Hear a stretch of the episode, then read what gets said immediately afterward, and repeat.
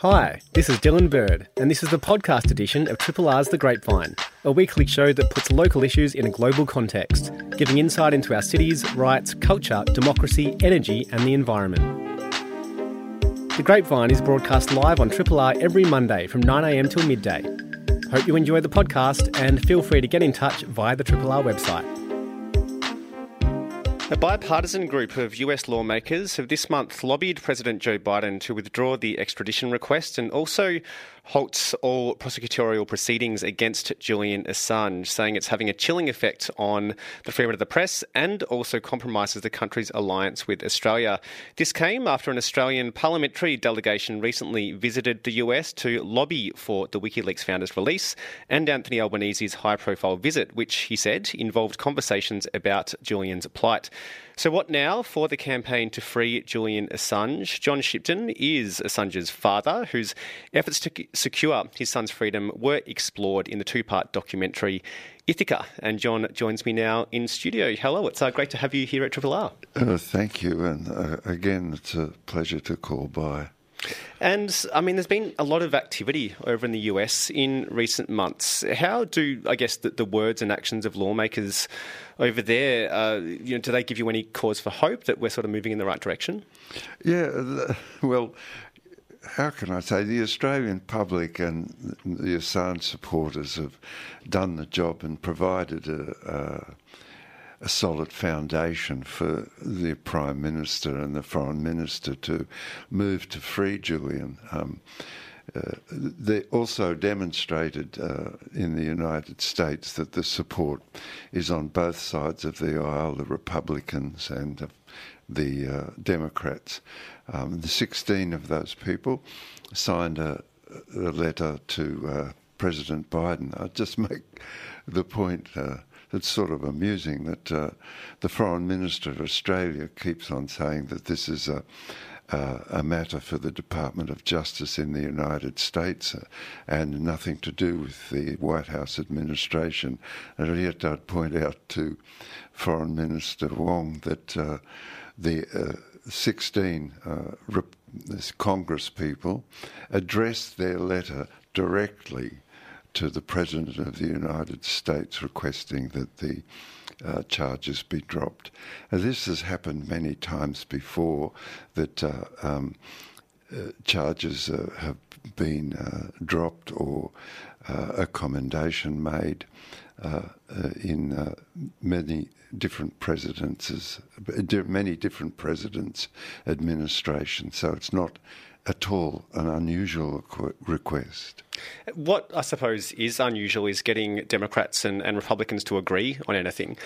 Also, the Australian cross parliamentary delegation, I mean, it's made up of people like Barnaby Joyce, um, the Greens' David Shoebridge, Monique Ryan, members of the Liberal um, and Labor parties as well. I mean, what is it about this issue that seems to galvanise support across the aisle?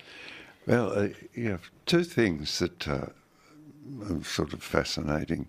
One is that uh, with an umbrella concern like the sovereignty of Australia, the principles that surround uh, Julian's uh, persecution have amalgamated uh, the Greens right through to the uh, National Liberal Party and the Independents in between. So it uh, is a model uh, for other um, people who are pursuing let's say, social justice issues uh, that the uh, Assange uh, campaign has done. I give all praise to all of those members of the delegations uh, taking their time and the difficulties to fly to Washington and to put, put the Australian case. Also, uh, I give all praise to those Congress people who welcomed the Australian delegation and uh, made it possible for the delegation to make its points really clear that this principle is uh, the the principle that surrounds the persecution of Julian Assange, an Australian citizen who's broken no laws in the United States and also uh, is a beneficiary of uh, the First Amendment, the capacity to uh, publish and speak freely about uh, matters. Uh, those elements have amalgamated uh, the, uh, the, umbrella group and they've pursued it successfully in Washington. I mean, we read about these sort of cross-party delegations, and, and, as you say, that that letter that's been signed by a group of both Republicans and Democrats, um, at that sort of high level of, of, politics, I suppose. What what does sort of how, how, much does Julian engage with this sort of stuff that we sort of read about in the news about? I mean, what's sort of his impression of um, people sort of talking about his plight to the media and advocating for his release? Well, uh, I you know, Julian uh, gets a 10 minute phone call to me, um, and then it's guillotined to 10 minutes. So often, a conversation that uh, you embark upon and you get to the point after, you know, discussing how the kids are and so on. Yeah. Uh, it uh, gets cut off. You but, talk about the important stuff first. Yeah, yeah. like, like uh, you know, he's got two little kids and um, Stella, and we have uh, relatives in common, Gabriel and his other children that we speak about. Um, but it's the public voice of the supporters that have carried the day, you know, and I want to make that really, that point really strongly. The six parliamentarians that went to the United States and the, the 50 parliamentarians that are in the Parliamentary Assange Support Group rest upon the shoulders of us. We carry them and we carry them forward and we assist them to do what is virtuous and proper. Mm. I mean, you mentioned earlier that there's been, um, you know, some some suggestions and arguments put forward by the likes of, of Penny Wong and, and, even sort of Joe Biden himself. Is that this, you know, this issue is, is a judicial issue that it's not the role of the president necessarily to intervene in in judicial affairs and the like, but also it's completely implicated in diplomatic relations. You know, we've had Albanese over in in the US recently, where you know he said he did raise Julian Assange's plight with the president. I mean, what's what's your your sense of that? The extent to which there, there might be any willingness to sort of move on dropping the charges against him? Uh, you know, there's so much uh, political skills involved that. Uh, you know, a simple man like me, uh, I just evaluate it this way that it's clearly been a political persecution from the very start. That is 14 years of it. Much of it uh, larded with malice. Um, if the Prime Minister of Australia uh, converses with the President of the United States over Julian Assange's persecution, it's clearly political. Absolutely, clearly, lay down misère, political. Um, you can then they put up this thing, oh, there's a, a separation between the Department of Justice and the the administration in the White House. They keep saying that, despite the fact that saying it politically is a political act. It is not actually uh, an act that uh, expands upon the Department of Justice involvement in this post prosecution.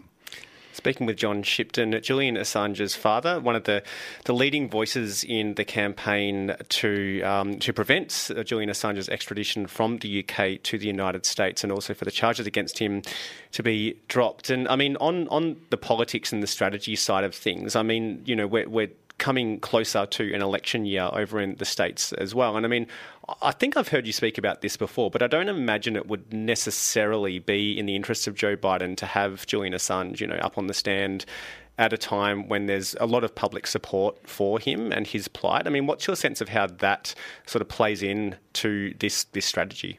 Oh, uh, I, I don't. You know, it's such a terrible mess that the I understand that the judiciary in the United Kingdom and the judiciary in the United States want nothing to do with the matter.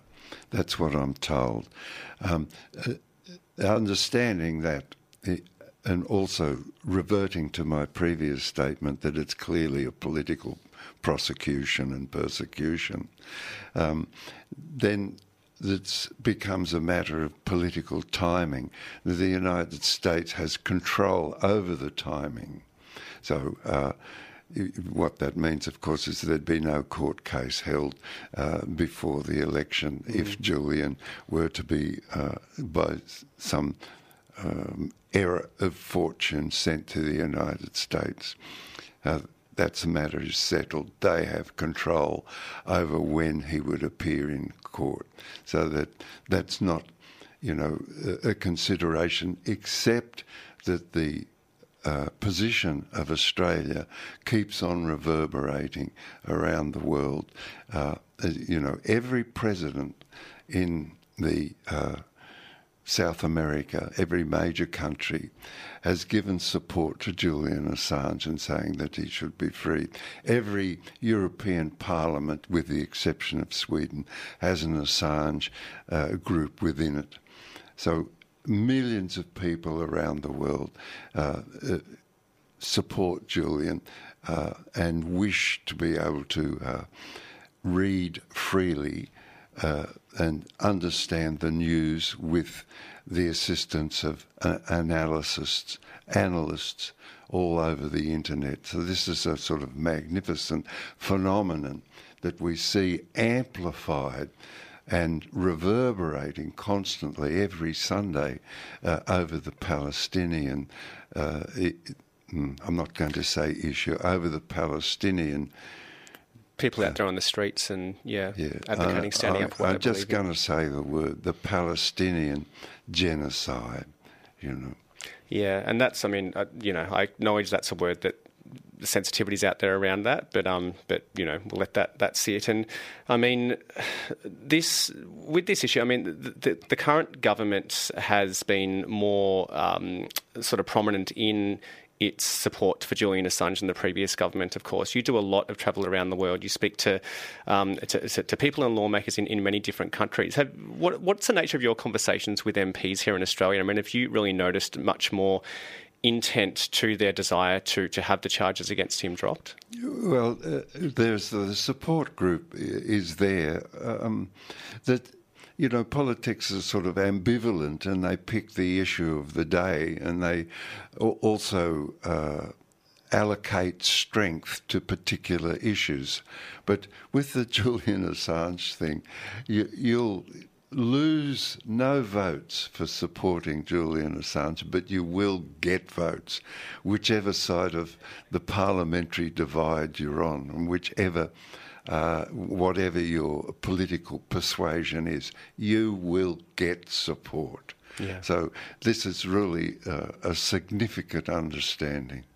I understand there's been some talk of a potential plea deal with Julian Assange as well, floated with the US Ambassador Caroline Kennedy. Do you have any sense of, of whether there's there's much sort of a truth to that or much momentum? Well, I, I don't know. You know, uh, it's sort of when Caroline mentioned that to the delegation of uh, Australian parliamentarians that went to see her uh, earlier this year, uh, and then it started to be floated around the place, and and uh, parliamentarians answered constituents' letters letters saying that this uh, is available, but I've actually heard nothing of it uh, from uh, my contacts in the United States, uh, and uh, uh, nothing of it has been. how I, let me start again. Nothing of it of the detail within such a proposition has been announced by any spokesperson for the government. Mm. So it really gets a bit sort of hard to believe that placing the onus on Julian to make a deal and implying that a deal has been put out there is another aspect of uh, the uh, institutions of state removing from themselves the responsibility to progress this matter, which has come before Parliament. Parliament's made its point of view clear, and the executive. Uh, has said, you know, the Prime Minister and the opposition leader have said that they support the ending of this matter.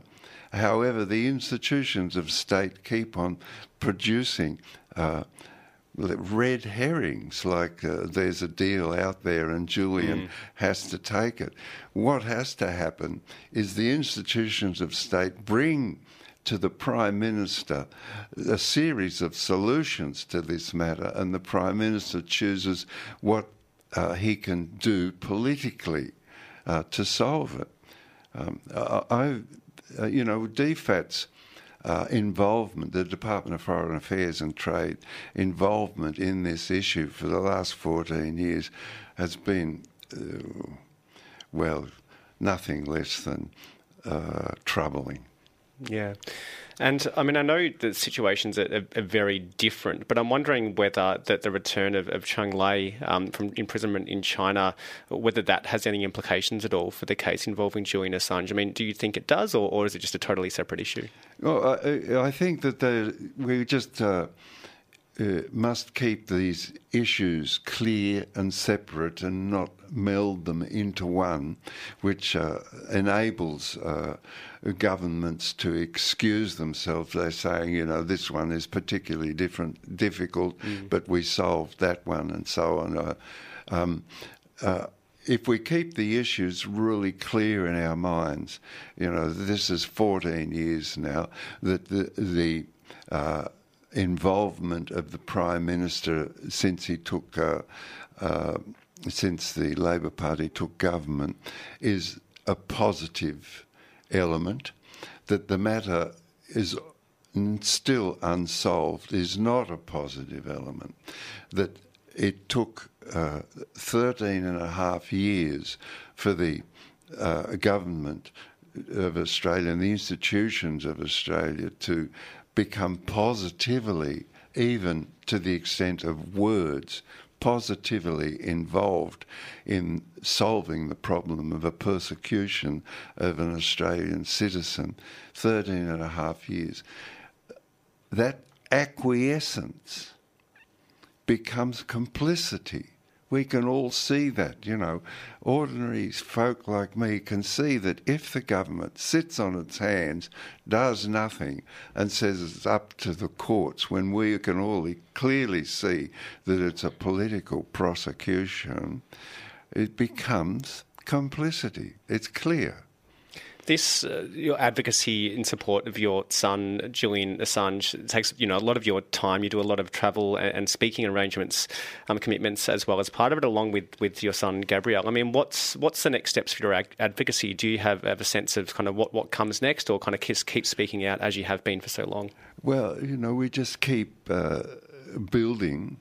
Um, I think uh, it was a marvellous event last week when the uh, Australian Financial Financial Review had 19 pages uh, on the delegation of parliamentarians to the United States pursuing the matter of Julian's freedom.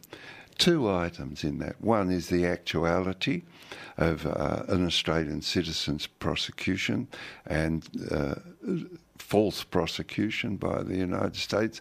And the second is really heartening. It's an act of sovereignty for Australia and one of the very few that we have seen uh, in, well, the last 25 years.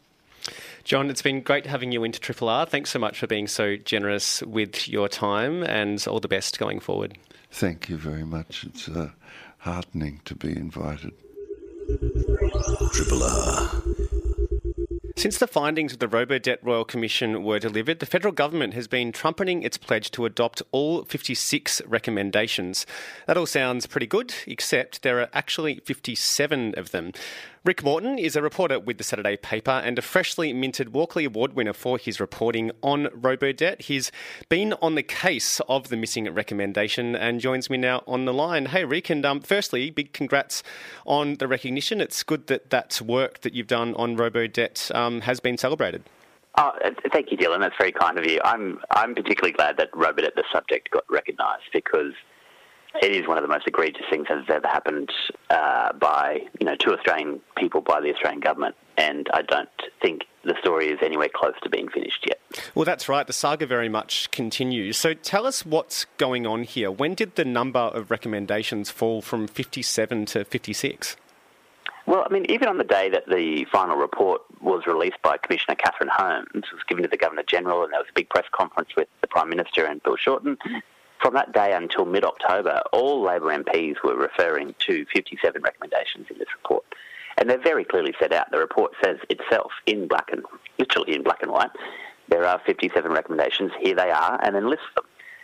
Uh, suddenly that changes in mid October, and then by the time the government releases its response to that Royal Commission final report just a couple of weeks ago, um, not only are they saying they've uh, you know adopted or adopted in principle all 56. But when asked directly about the 57th recommendation, the Attorney General, Mark Dreyfus, says, oh, that's not a recommendation, that's just a comment, which is out of this world.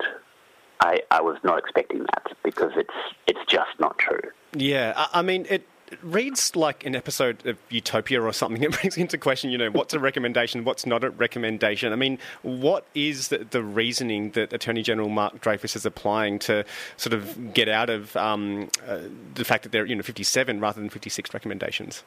Yeah, and I, I, should be I should be clear here. The 57th, 57th recommendation is one of the two most critical. Mm. So it, it, it is a recommendation from Commissioner Holmes, and I know for a fact that it was written by Commissioner Holmes as a recommendation and nothing else.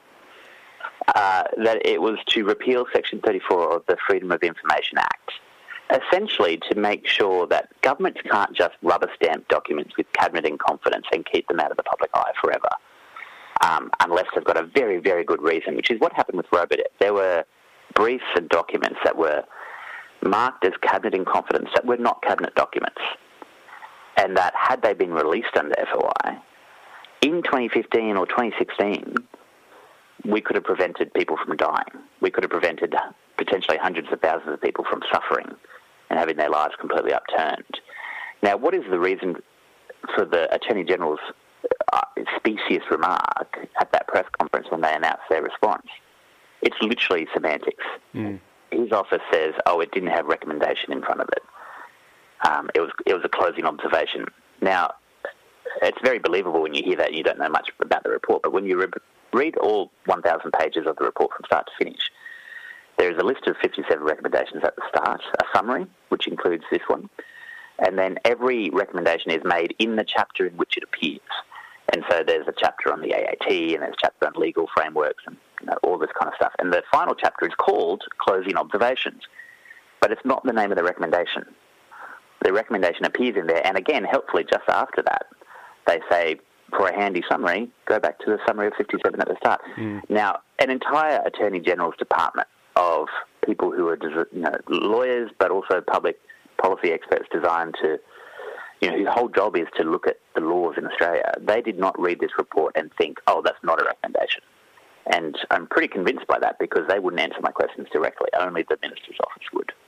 Yeah, it's interesting, and and I mean, the government could have come out and said, "Look, we'll adopt uh, 56 of the recommendations as one that we won't adopt." But of course, that's not really as good a news story as saying that you are going to adopt and, and take heed of all the recommendations included in this um, th- this report. So, I mean, can you just talk to us a little bit about how common it is for governments to slap cabinet in confidence on documents to prevent it, basically to prevent transparency?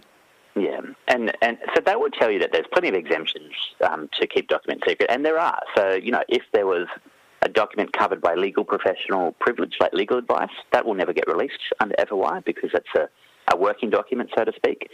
Um, I've had freedom of information requests refused because they might damage Commonwealth state relations. Um, and again, under pretty specious grounds. Um, in, fact, I asked for one document years ago, and it was denied on those grounds, and then it was just released publicly this year mm. because they wanted to prove a point. Uh, so, you know, the grounds are not, the exemptions are there. Um, but with Robodebt in particular, excuse me, I'm starting to lose my voice now.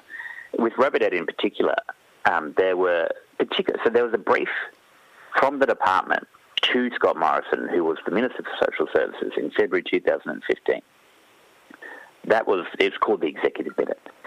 That brief had the detail in it that Robodebt, um, before it had that name, was going to need legislative change. And when the policy finally went to Cabinet just a few weeks later, the Cabinet new policy proposal, which is a Cabinet document, it probably wouldn't have been released, it made no mention of the fact that legislation was needed or mm. might be needed. But the thing is, the original departmental brief, which is a document that should have been available under FOI, I've FOI ministerial briefs before, and I've been given them, including about the Aged Care Royal Commission and funding a couple of years ago. Um, if that had been released, the public would have known that the original advice was that legislation was required, and they would have known that legislation, just from you know the bare facts, was not done for this policy. And then the questions could be asked: What happened? And that leaves them nowhere to hide. And that was the one thing that allowed Robodebt this secrecy, this ability to disappear early mistakes, is what allowed that scheme to survive for as long as it did. And the reason the government didn't want to accept 57, even in principle, was because they had no intention of even making things easier for freedom of information. Mm. Whereas you'll see there's about six or seven other recommendations that they've accepted in principle, which still amount to basically a rejection, but they still get to say, oh, look, we agree with the, the sentiment. And so they still get their quote unquote good news story at the top while being completely duplicitous about the actual um, intent of the commissioner. Yeah. Speaking with Rick Morton, journalist with the Saturday paper, all about his reporting into the government's response to Robodebt in the case of the disappeared recommendation number 57 from the, the Royal Commission's report and I suppose the government's response to that report. I mean, part of what, what emerged through, you know, your reporting on Robodebt and some other very committed journalists as well was not just the inherent cruelty of the system, but very much about, you know, the real flaws in how decisions are made. To what extent could that be remedied if the government sort of doesn't proceed with, with any changes at all to the way that the FOI and, and secrecy is managed at, at the sort of top level, I suppose? Yeah, I mean that is the question, right? And so there are there are two recommendations. One is that public servants there need to be better standards about record keeping in the public service because public servants throughout Robodebt made key decisions that were not committed to writing. So no documents were created in some cases. Um, and the reason we know anything about Robodebt at all is essentially from the documents that we've been able to get through the, the powers of compulsion from the Royal Commission people's memories faltered. They pretended they didn't know. They gave all. They prevaricated on the stand. So one of the recommendations is that there need to be standards around document keeping, and the government accepted this recommendation, but in its acceptance, there is no discussion. All they want to do is create a, a guideline, right? But there is mm. no chatter about making this part of the code of conduct. And so you can have all the standards and guidelines you want, but if the Public Service Code of Conduct does not contain a particular offence and a particular sanction for failing to commit major decisions to writing, then nothing changes. And then, of course, as we've just been discussing, they've rejected the FOI one completely. They had no intention of doing that one. And the thing about Robodebt is it's it, it's about secrecy, right? Um, the thing people didn't even know what this thing was called. So when the budget was put in, when it was put in the budget in 2015, it was just called Strengthening the Integrity of Welfare Payments, the SUWIP, um, which is one of the worst acronyms I've ever heard. uh, and that's how they say it, SUWIP. Uh, it didn't actually say what they were doing. They just said increased compliance. Suddenly, we're going to get 1.2 billion dollars. Mm. There was no detail in there about what was actually happening, and so again, there was no name for this program. There was no agreed form of words about how to identify it internally, to the point that there was a, the very first Senate inquiry designed to look into Robodebt named the wrong budget measure. Yeah. So the idea that we, we need information to pursue these things in the public arena is the most important one. Absolutely. It's the only one that allows us to go after these things. Yeah. I've got. I mean, this is sort of an unfair and very big question, but we, mm. we saw through through the Robodebt Royal Commission, you know, warts and all, um, kind of coverage of just you know the impact this has had on people, and that's what fundamentally matters here is the people who are on welfare who um, experienced incredible distress, and as you said, you know, there were people who lost their lives um, uh, as as related to their experience with Robodebt. I mean, you've also reported on um, other issues in Australia's welfare system, such as the use of sort of private profit making companies and how they, in some instances, have the power to actually pull welfare payments from people. I mean, how yep. confident are you that there have been the kinds of changes to Australia's uh, welfare system that we really need to make sure that there isn't an ongoing human cost in the way that these systems actually work? I, I mean, I'm not overly confident. Uh, I think, you know, I think, you know, I'm still waiting to see what the government's response is going to be to its inquiry, its parliamentary inquiry into Workforce Australia, which is mm. those privatised employment services providers. But already they're making noise that, you know, you've got to have some kind of mutual obligation. And frankly, you don't. um, it's, it's the conditionality in our welfare system that created Robodebt. Um, because these were people who were trying to work. They were trying to do what the government wanted them to do, which was find work. And in doing that, uh, because of all the conditions we attach to this stuff, because we don't trust people, to administer their own poverty payment.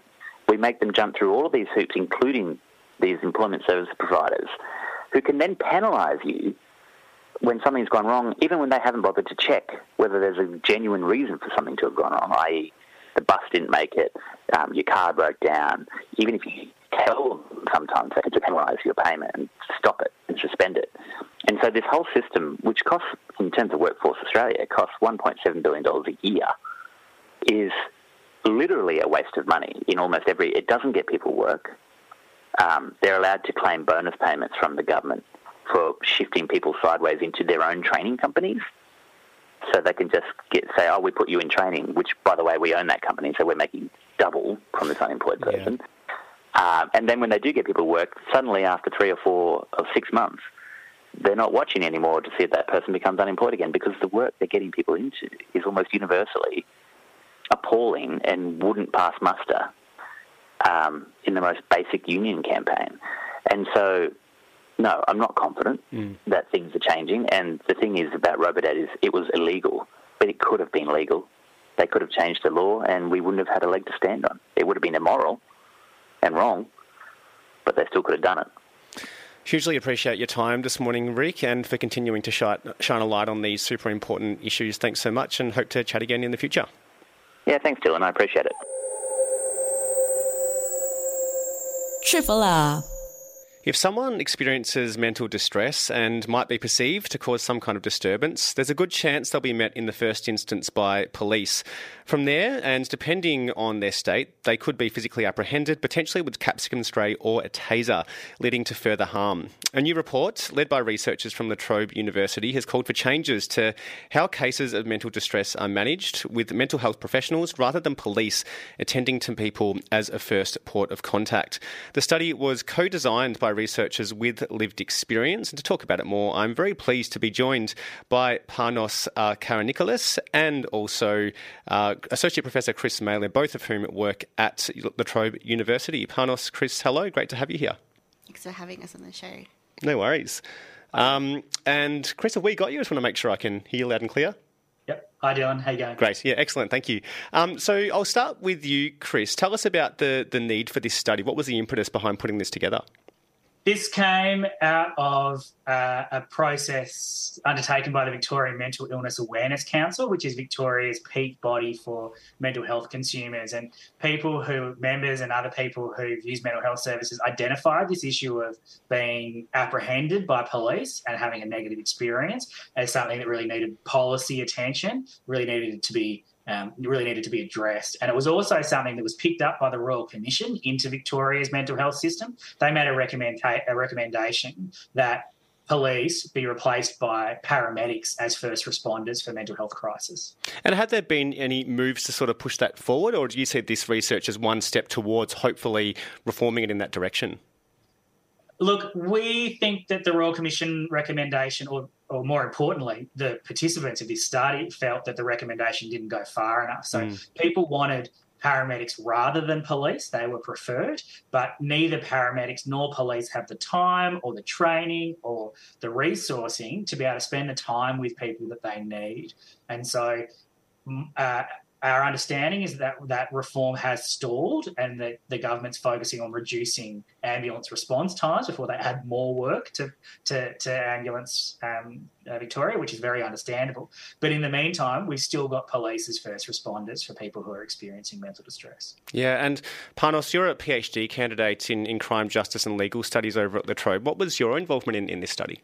Yeah, so the approach that we took to this research um, was a bit different to more traditional research approaches. So we used a co production approach, which means that people who have a lived experience of the issue that we were looking at, um, police apprehension, were involved um, at all stages of the project. So we had a lived experience leadership group um, that was really involved in making strategic decision making. We were involved in interviewing participants, um, conducting the analysis, and so I was involved. Um, I have a lived experience myself, um, and so I was involved as part of that leadership group. And um, just want to also acknowledge that um, the amazing project lead Rory Randall, who's a um, lived experience academic, was really integral to creating that trust and working across both um, members of the group who had that lived experience as well as academics um, like Chris. So that was, yeah, really um,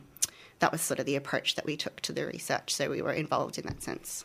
And it's so important for research to be informed by people with lived experience. I find, you know, sometimes there can be a disconnect between people who might work in the academic context and, you know, people who might, you know, be in some position of sort of marginalisation or, or that sort of thing.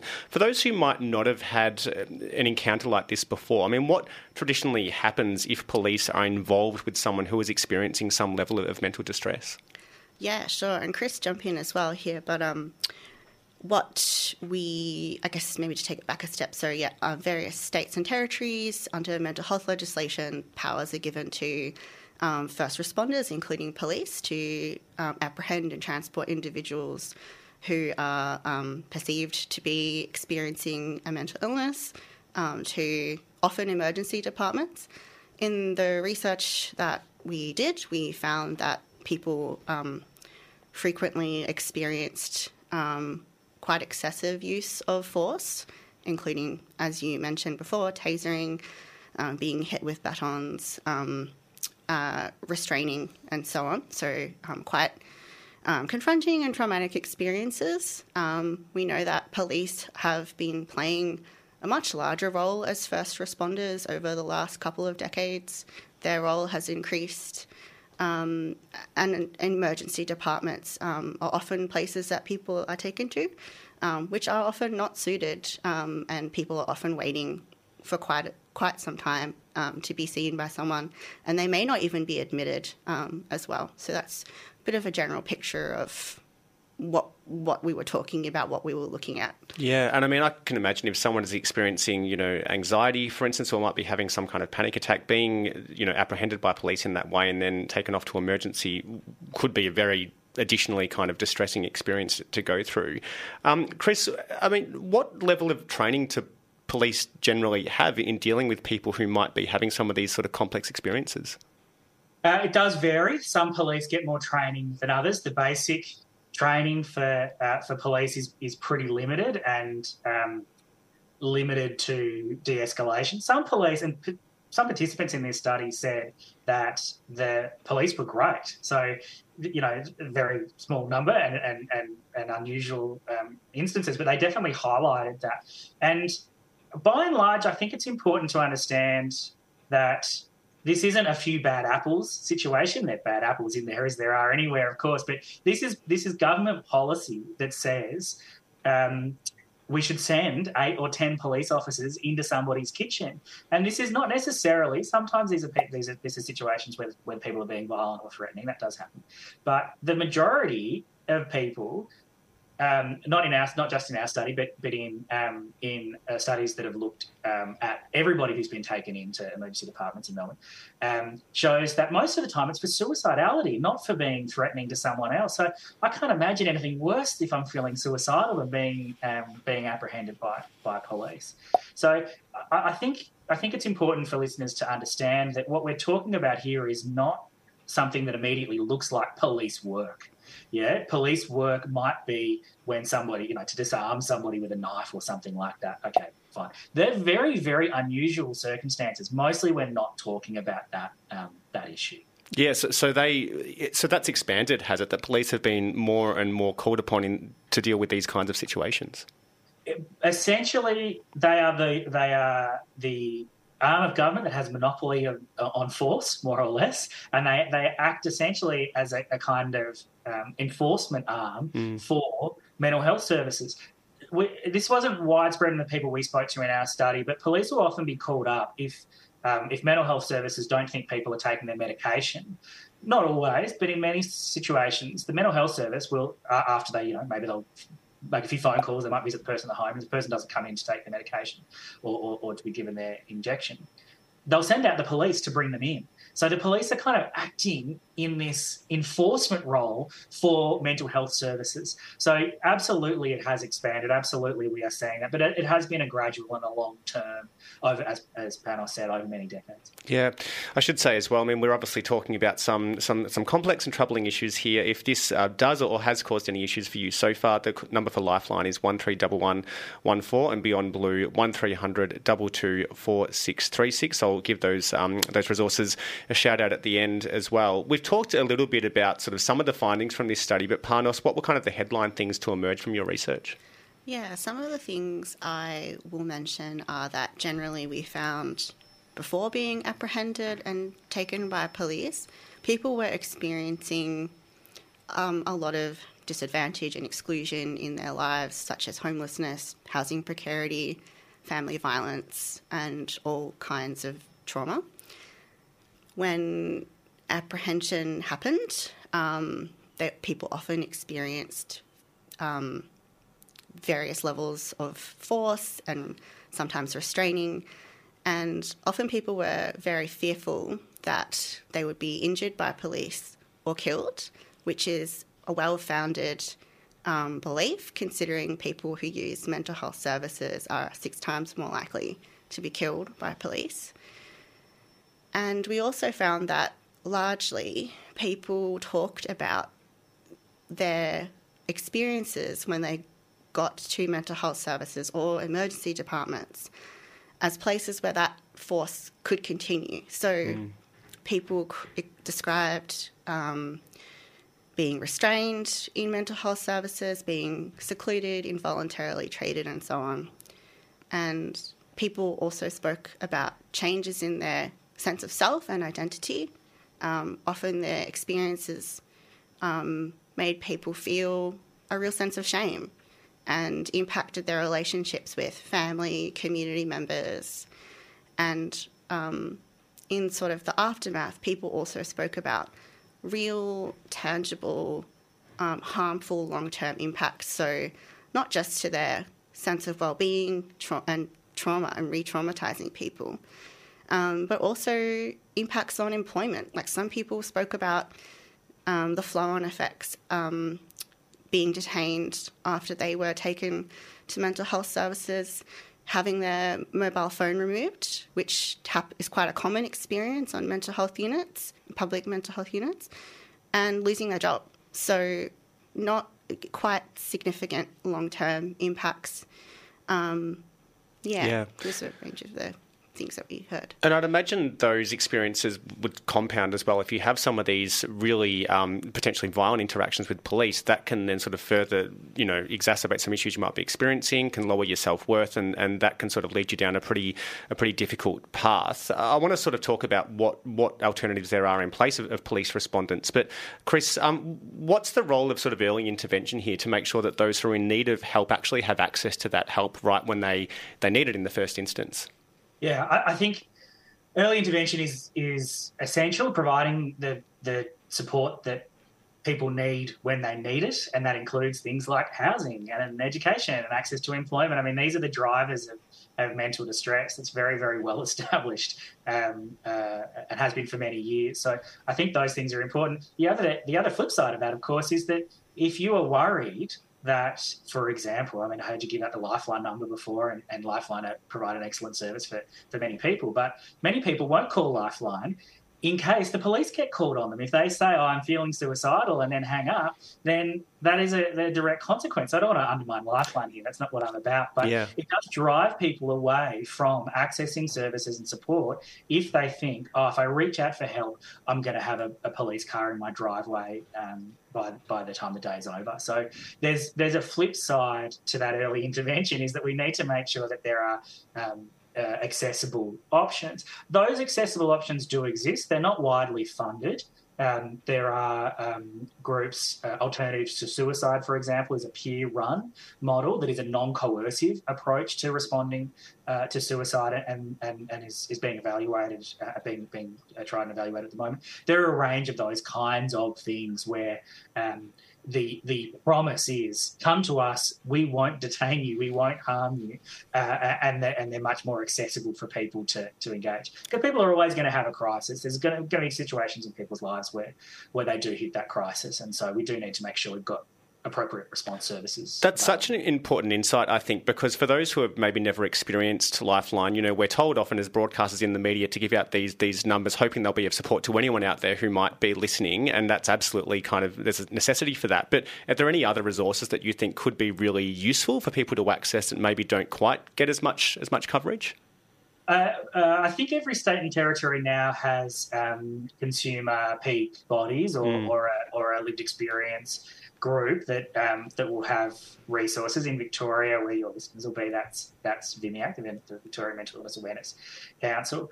Um, the uh, the problem with these alternatives is that they are not widely available. They're not widely they're not widely funded in the way that Beyond Blue and Lifeline mm. are, and so they're just not accessible for the vast majority of people. And often, even if there are peer-run services or, or services that have peers, they're attached to mental health systems.